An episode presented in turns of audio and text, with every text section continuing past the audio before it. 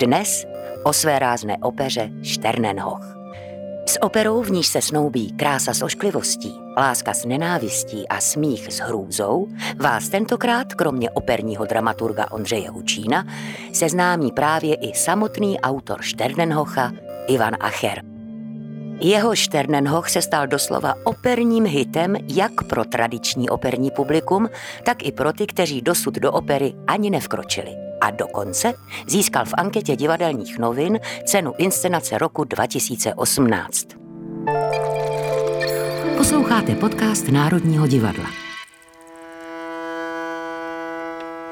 Já se určitě nepovažuji sám za eh, konzervativního diváka a i v opeře mám rád opravdu netradiční a klidně i velmi extrémní gesta a interpretace, eh, pokud jsou pro mě chytrá a přesvědčivá ale přece jenom v sobě cítím takovou e, nějakou konzervativní skepsi a to je eh, skepse vůči soudobé operní tvorbě. E, oper se kvantitativně sice stále píše velké množství, ale určitě žádný zlatý věk opery momentálně neprožíváme. Žádná operní klasika 21. století nevzniká.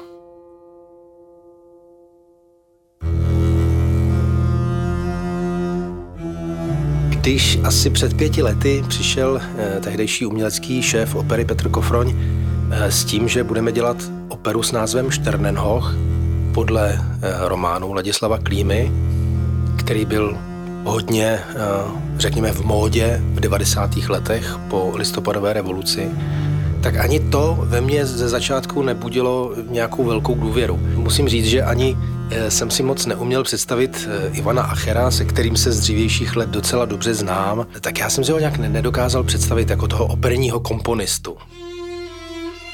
Tak eh, jestli Ondřej Hučín říká, že jsem ho překvapil jako operní komponista, tak doufám, že příjemně. Říkal jsem si, co to, co to, zase, co to zase bude za samoučelný projekt. No a potom, když jsem poprvé viděl a slyšel eh, Šternenhocha pohromadě, tak mi docela spadla brada. Tak to už něco váží.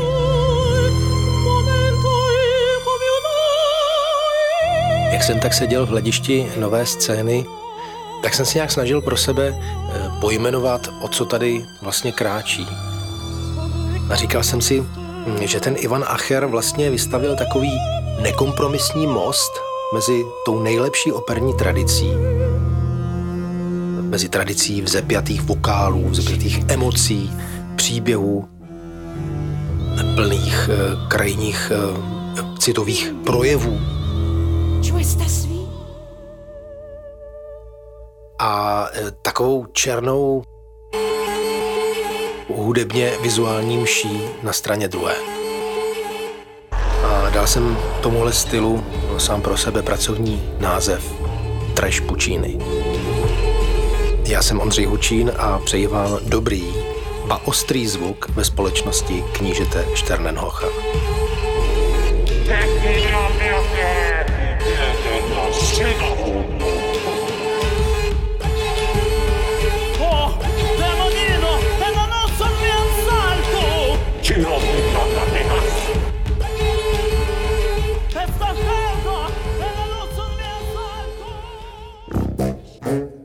Kdybychom si měli nějak přiblížit eh, vizuální podobu inscenace eh, Šternenhocha, tak eh, můžeme říct, že se pohybuje někde mezi postsecesní expresionistickou ornamentikou a syrovým současným industriálem.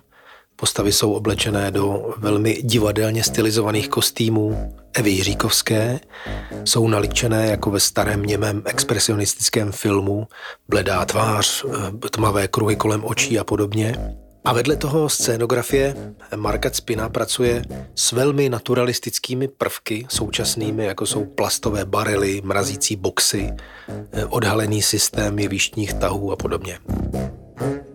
Velice silnou stránkou inscenace Šternenhocha je aspoň pro mě její propracovanost, domyšlenost do detailů, formální vybroušenost, sugestivita eh, vlastně kam se podíváte v každém ohledu. V takovém, řekl bych, hodně suverénním, sebevědomém, jako syrovém a velice expresivním inscenačním stvárnění režiséra Michala Dočekala a jeho týmu. Všechno jakoby hraje dohromady.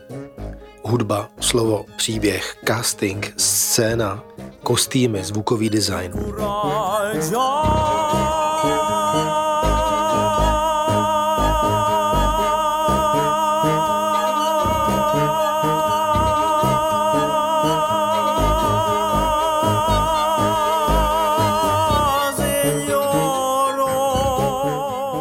Tou absolutně zásadní inspirací eh, Acherova Šternenhocha eh, je román, nebo chcete-li novela českého filozofa a spisovatele, eh, řazeného mezi expresionisty Ladislava Klímy.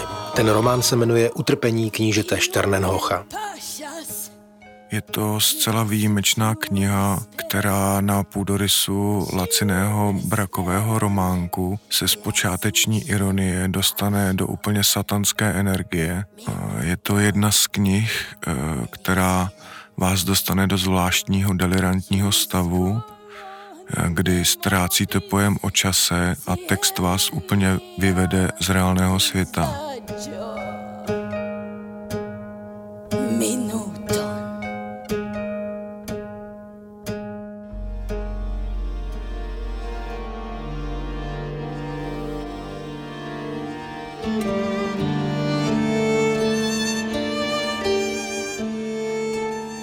Samotný příběh vyprávěný Klímou v podstatě není hm, příliš složitý. Kníže Šternenhoch eh, pojme z nějakého vrtochu úmysl, že se ožení s ošklivou a neduživou dívkou Helgou, která ho čímsi nepojmenovatelným přitahuje.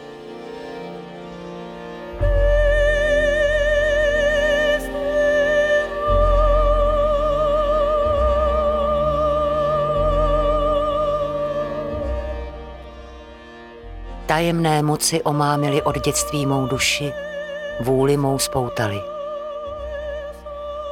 Jen tak se mohlo stát, že jsem se spojila s tebou, mě odpornějším než kdokoliv jiný.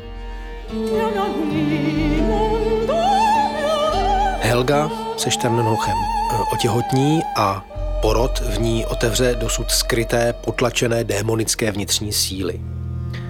Helga z nenávistí ke svému manželovi zavraždí své dítě a začne se chovat k okolí skandálně a agresivně.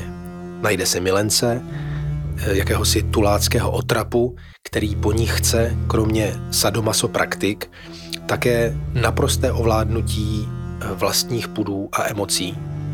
Především nenávisti vůči manželovi Šternenhochovi. Toho ale Helga zatím není schopná a tak se podle očekávání stane obětí Šternenhochovy pomsty, protože eh, ten se o její sexuální avantýře s Trhanem dozví. Šternenhoch eh, Helgu smrtelně zraní a uvrhne ji do eh, hladomorny na svém hradě, kde Helga po dlouhých mukách zemře. Vy porkoj, vy Vy prasata, ty lotře usmrkaný, ty kurvo prolezlá, ty, ty...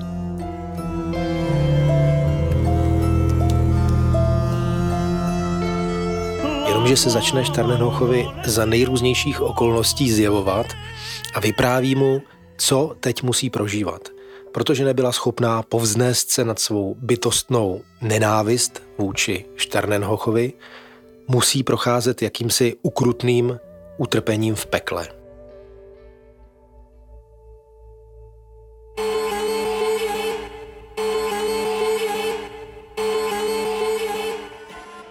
Šternenhoch, pravidelně navštěvovaný zemřelou Helgou, postupně tone v alkoholu a ztrácí rozum. Buď je Helga výplodem jeho choré fantazie, nebo skutečným duchem zemřelé, nebo ve skutečnosti vůbec nezemřela a žije dál. Šternenhoch neví. A až do samotného závěru knížky eh, to nevíme ani my sami. Nevíme, jak to doopravdy je. nemohu, prosím, prosím. Byl jsem právě v nebi a hned mne srážíte zas do pekla. Teprve tě tam srazím. Potom eh, přichází poslední setkání eh, Šternenhocha s Helgou ve věži, do níž byla Helga uvržená a během, eh, během tohoto setkání oba dva poslechnou výzvu od někud znějícího hlasu onoho dávno mrtvého Trhana, aby překonali bytostný odpor jednoho k druhému a v milostném obětí se spojili. A knížka končí tím, že do věže následně přicházejí eh, lidé eh, z hradu a to, co vidí, tak je jenom eh, šílený Šternenhoch, který souloží s polozetlelou mrtvolou.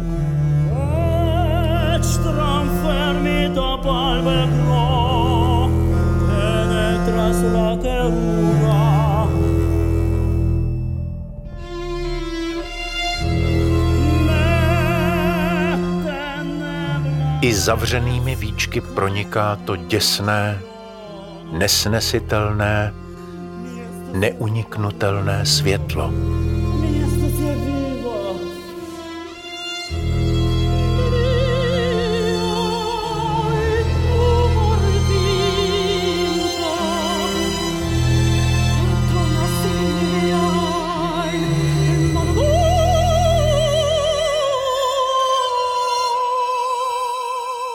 Ivan Acher se nijak netají tím, jak obří vliv na něj měla Klímova knížka eh, už dávno, jako na čerstvě dospělého hocha. Rozervaný romantik eh, v severních Čechách s knihou Šternenhocha ve svetru a se šálou, tak jak to správně má být, přespává v horách, aby nasál tu démonickou energii severních svahů Jizerských hor – tak tenhle čerstvě odmaturovaný e, gymnazista pálí malý ohník, všechno se schyluje k tomu, že zážitek z knihy bude opravdu opulentní. Po zaklapnutí jsem si říkal, takovejhle půdorys, tak to by byla opera. To přesně odpovídá i rozložení hlasu a celá ta exaltovanost a, a výjimečnost jazyka. Dobrý důkaz toho, že přání se dají plnit i po 25 letech.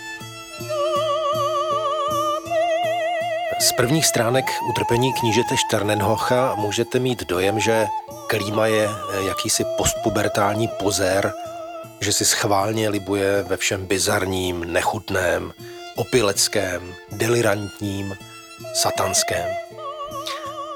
Ale Klíma takhle primitivní rozhodně není tou, řekněme, skandální formou svého románu vyjadřuje své vidění světa, část své, pravda, velmi extrémní filozofie. Svět, ve kterém člověk žije, je hnusné smetiště, po němž jsou lidé vláčeni svými nejnižšími pudy a zároveň svazováni společenskou morálkou, která diktuje, co je dobré a co je zlé. Ale ve skutečnosti všechno diktuje jen zvířecí přízemnost, touha po slasti, snaha vyhnout se bolesti. Ale takový svět je pro Klímu groteskní, směšný a děsivý zároveň. Proto v jeho knižce o Šternenhochovi je tolik těch laciných žánrů, jako je horor, eh, sadomasochistické porno nebo pokleslá humoreska. Ale Zároveň klíma demonstrativně a zarputile ukazuje cestu z té pozemské špíny ven, nahoru. A to jsou ty jeho eh, stylově naprosto odlišné, vzletné filozofické pasáže.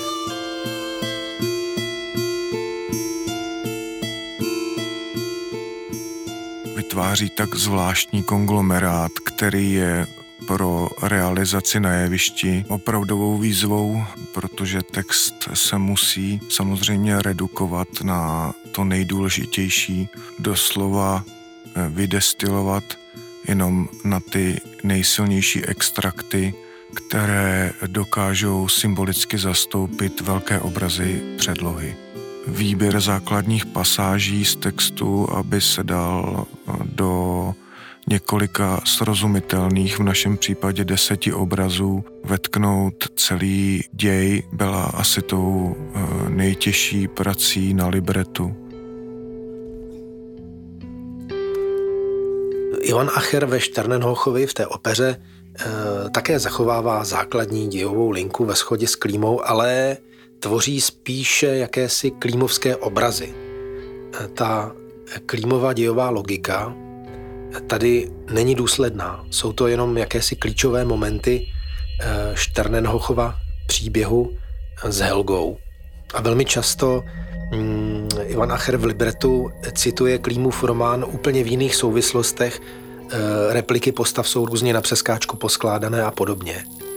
Takže když čteme libreto, nebo když slyšíme ten, ten text během operního představení, respektive čteme na titulkovacím zařízení, tak vlastně pouze tušíme souvislosti, tušíme dějovou posloupnost a ty nejrůznější detaily z Klímovy knížky jsou, hm, řekl bych, rozmlžené nebo vypuštěné, nebo polovypuštěné a zůstává nám z toho takový nejasný, snový, iracionální dojem.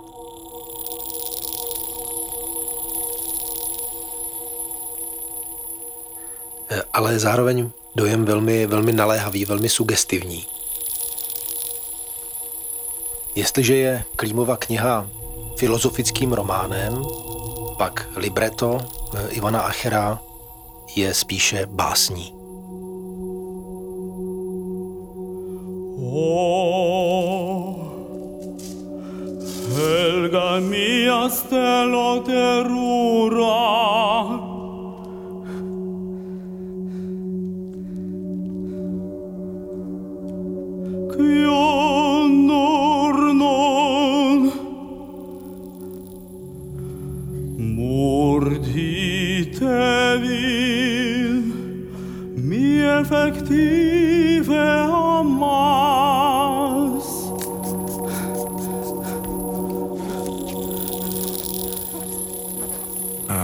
jedinou zásadní změnou, která opravdu není obsažená původním textu, je osazení představení eh, s novou vizí na začátku a na konci představení, Dávno mrtvá Helga v bronzově blištivém plášti eh, připlouvá prostorem na voze taženém dvěma tanečnicemi eh, ke spícímu Šternenhochovi a zpívá klasické, krásné operní ariozo.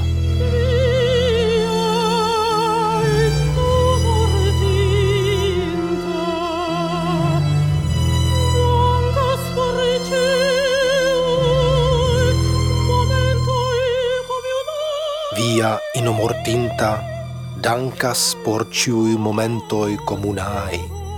Tedy tvá mrtvá děkuje za všechny chvíle společné. A Šternenhoch se poté pruce probudí do plesové, nebo chcete-li mejdanové scény, která odstartuje v bdělém stavu jeho příběh s Helgou.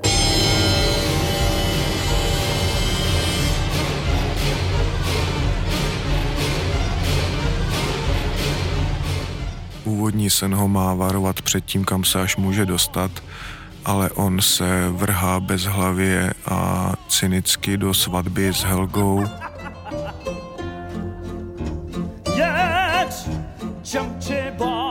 Ale ten příběh se už zřejmě dávno předtím, možná i opakovaně odehrál. A v duchu té klímovské filozofie je úplně jedno, zda to bylo ve snu, anebo takzvaně doopravdy. Klímově románu se mrtvá Helga Šternenhochovi zjeví za nejrůznějších okolností celkem desetkrát. A tahle nepochopitelná opakovaná setkání jsou příčinou postupného Šternenhochova duševního úpadku. Nebo také prozření, povznesení, jestli chcete. V opeře se ale Šternenhoch s mrtvou Helgou setká, když vynecháme ten jeho sen, pouze jednou. Chráněný eh, alkoholovou clonou i talismanem od čarodějnice Kůmist si myslí, že s Helgou zúčtoval jednou provždy a nic mu nehrozí. Ani výčitky svědomí, ani žádné vnější nebezpečí. V tom ale Helga přichází zpět v podobě děsivé fúrie.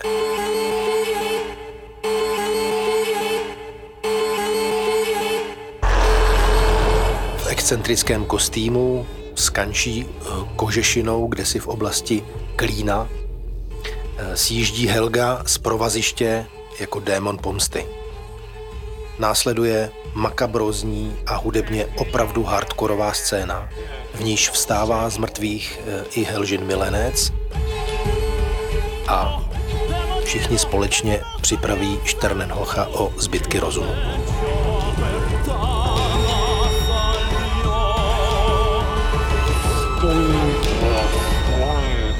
Celkové poselství tedy zní dávej si dobrý pozor na to, co se ti zdá ve snech, aby se ti to nezhmotnilo v reálném životě, což se mě osobně taky hodně týká.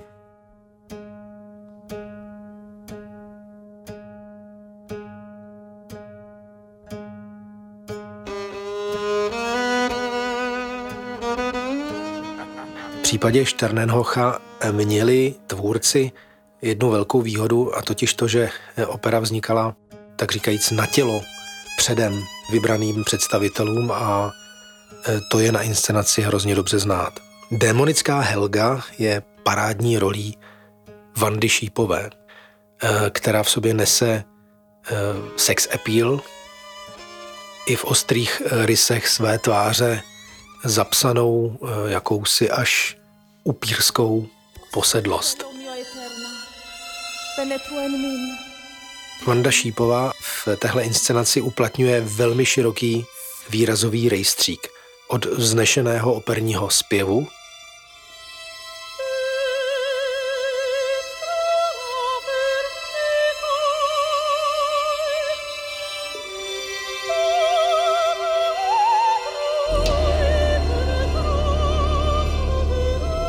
až k elektronicky modifikované hrůzostrašně znějící mluvě. Vima kunis minturcia. Ne erkoitu. Setvertio. Líbila se mi její démonická a zároveň andělská tvář a taky její eh, fyzická zdatnost a schopnost e, zpívat i z hůru nohama, když jsem plánoval různé manipulace s tělem Helgy.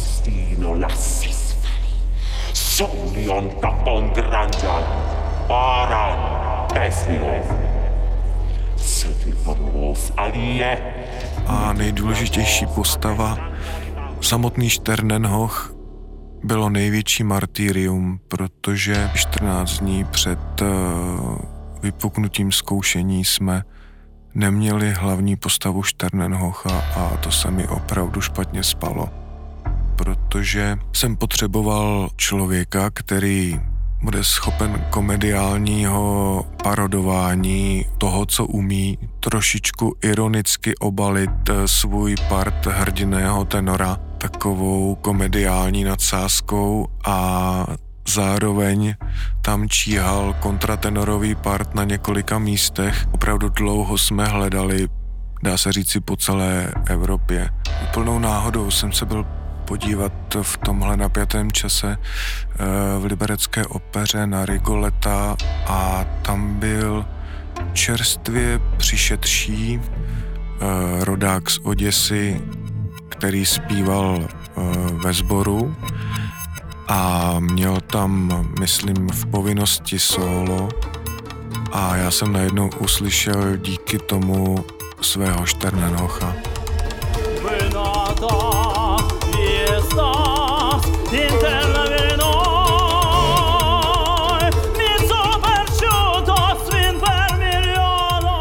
Šternenhocha představuje eh, tenorista Sergej Kostov, mladík, s téměř dětsky naivní tváří a s hlasem sahajícím od plně znějícího operního belkanta až k subtilním kontratenorovým polohám. Stante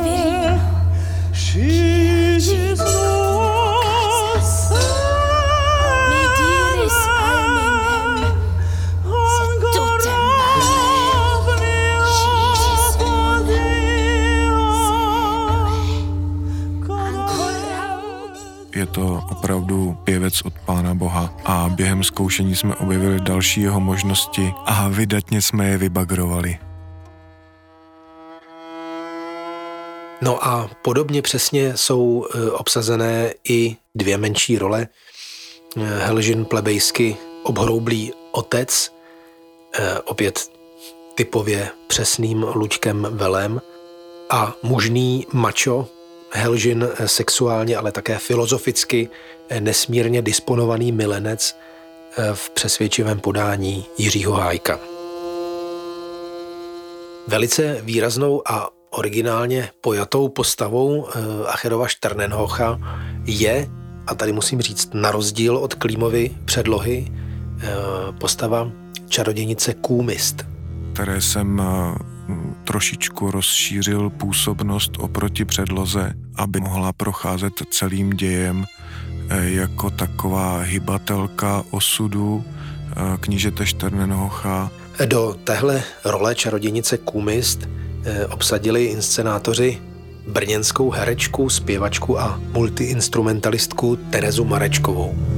Parcere subjektis ed debellare superbos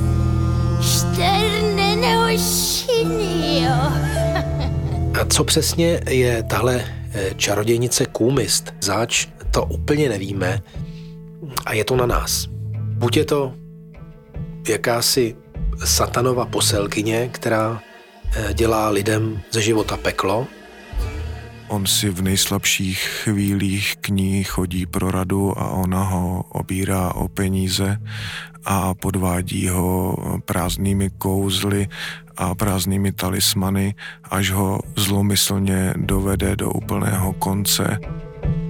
A nebo je to výplot Šternenhochovy choré fantazie a jeho alkoholem zkoušeného mozku. Facila helpo, mušta signora.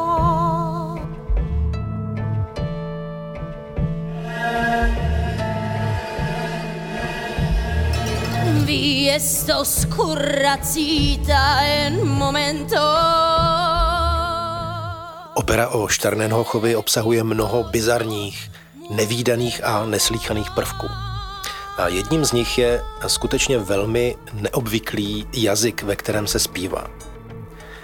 Ivan Acher se rozhodl pro Esperanto.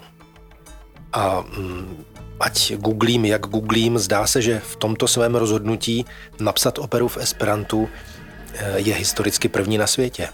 Eh, Esperanto má v sobě mnoho slov převzatých z románských jazyků. A z toho zpívaného Esperanta do našeho poněkud zmateného ucha probleskuje mm, klasická operní italština. Ale tahle ta italština zároveň zní tak nějak podivně nečistě, poskvrněně.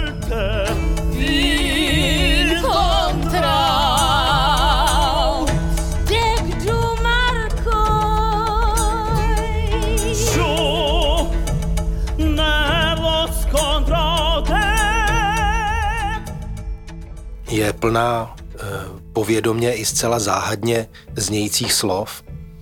Eh, zní to jako eh, nějaký jazyk operních démonů, satanská parodie na klasickou operní dikci. A výborně to souzní s koncepcí toho mostu mezi grandiozní operou a černým satanským rituálem. Záměr byl totiž eh, získat ironický odstup nad belkantovým přístupem ke zpěvu, který ale je ze spoda podpořen eh, dost neadekvátně aranžovanou hudbou. Esperanto nezatěžuje posluchače informací, může tu informaci jenom tušit. A ta zbraň tušeného významu je nejsilnější právě v tomhle umělém jazyce. Nemusíte lovit srozumitelnost eh, v titulkovacím zařízení jako někde v opeře, ale můžete se úplně svobodně ponořit jenom do toku hudby a z textu za chvilku zcela jasně vytušíte, o co se jedná.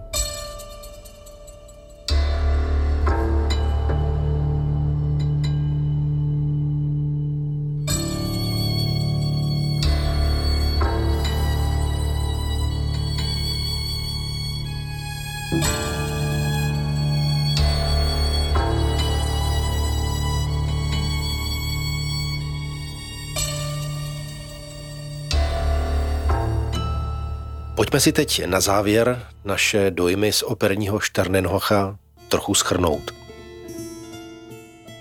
Klíma má eh, ve své knížce jednu větu, kterou bych si dovolil označit za klíč eh, k přístupu Ivana Achera k dramatizaci eh, utrpení knížete Šternenhocha. A ta věta zní, neboť vše skutečné jest, myslím, jen dítětem fantazie, snu. Sen je principem Acherovy dramatizace. Všechno tady vypadá jako pouhý opilecký sen nebo přelud eh, knížete Šternenhocha, eh, který se k němu dostaví během eh, spánku na jakémsi plese nebo večírku. Sen, který je zacyklený, končí stejně jako začíná.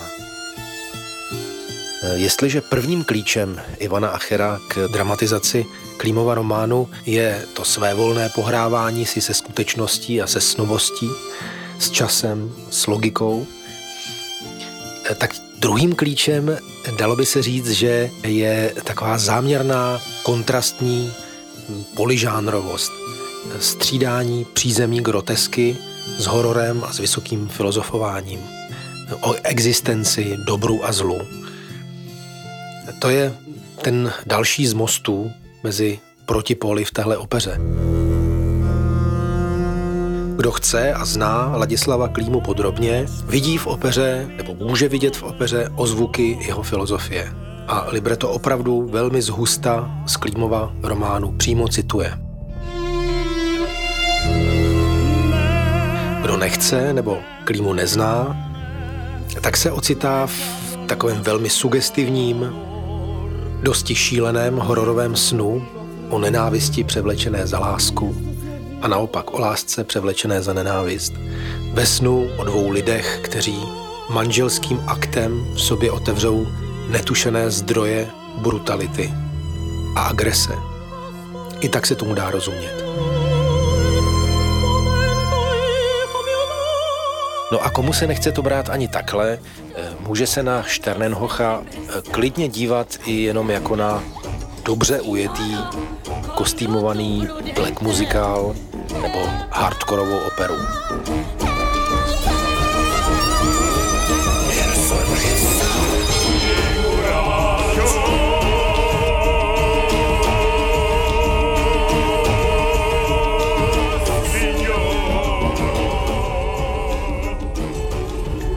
Tvrdá, ale i baladická muzika, alkohol, divoký tanec, obscenity, vraždy, šokující výjevy, excentrické kostýmy.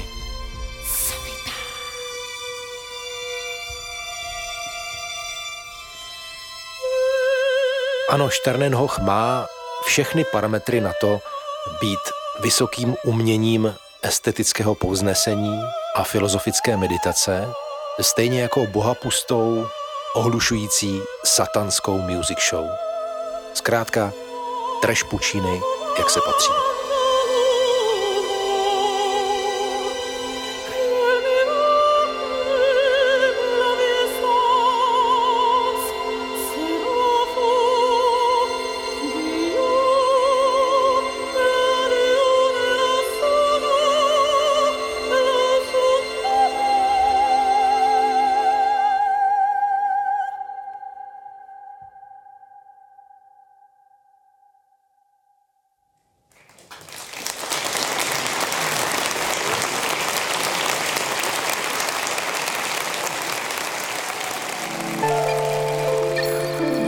Podcast Národního divadla.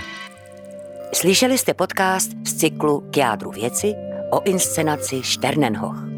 Operou, kde se setkává horor, groteskno, filozofie a nízké s vysokým, vás provedl operní dramaturg Ondřej Hučín a samotný autor opery, hudební skladatel Ivan Acher. V ukázkách jste slyšeli mimo jiné tyto hlasy. Sergeje Kostova jako Šternenhocha, Vandu Šípovou jako Helgu a Terezu Marečkovou jako Kumist. Ukázky jsme pro vás nadabovali my dva, Lucie Juřičková a David Matásek. Mám pozdravovat. Podcast vyrobilo Národní divadlo ve spolupráci se Storylab Audio. Režie a střih Damian Machaj. Dramaturgie Lucie Krizová. Zvukový mix Ondřej Kalous. Produkce Sandra Malisová. Podcastový kanál Národního divadla můžete odebírat na Spotify, Apple Podcasts a všech podcastových aplikacích ale pustíte si nás také přímo na stránkách Národního divadla. Každé pondělí se můžete těšit na spoustu zajímavého obsahu. Pravidelně vás zveme k jádru věci, kde vás inscenacemi provedou přímo jejich tvůrci. Podcast v hlavní roli vám představí osobnosti Národního divadla. Uslyšíte i divadelní magazíny a speciály. Vaše komentáře, náměty, připomínky, ale i pochvaly můžete posílat na e-mailovou adresu podcast zavináč národní pomlčka divadlo.cz. Děkujeme, že nás posloucháte. Naslyšenou u dalšího dílu a snad i naviděnou brzy v divadle.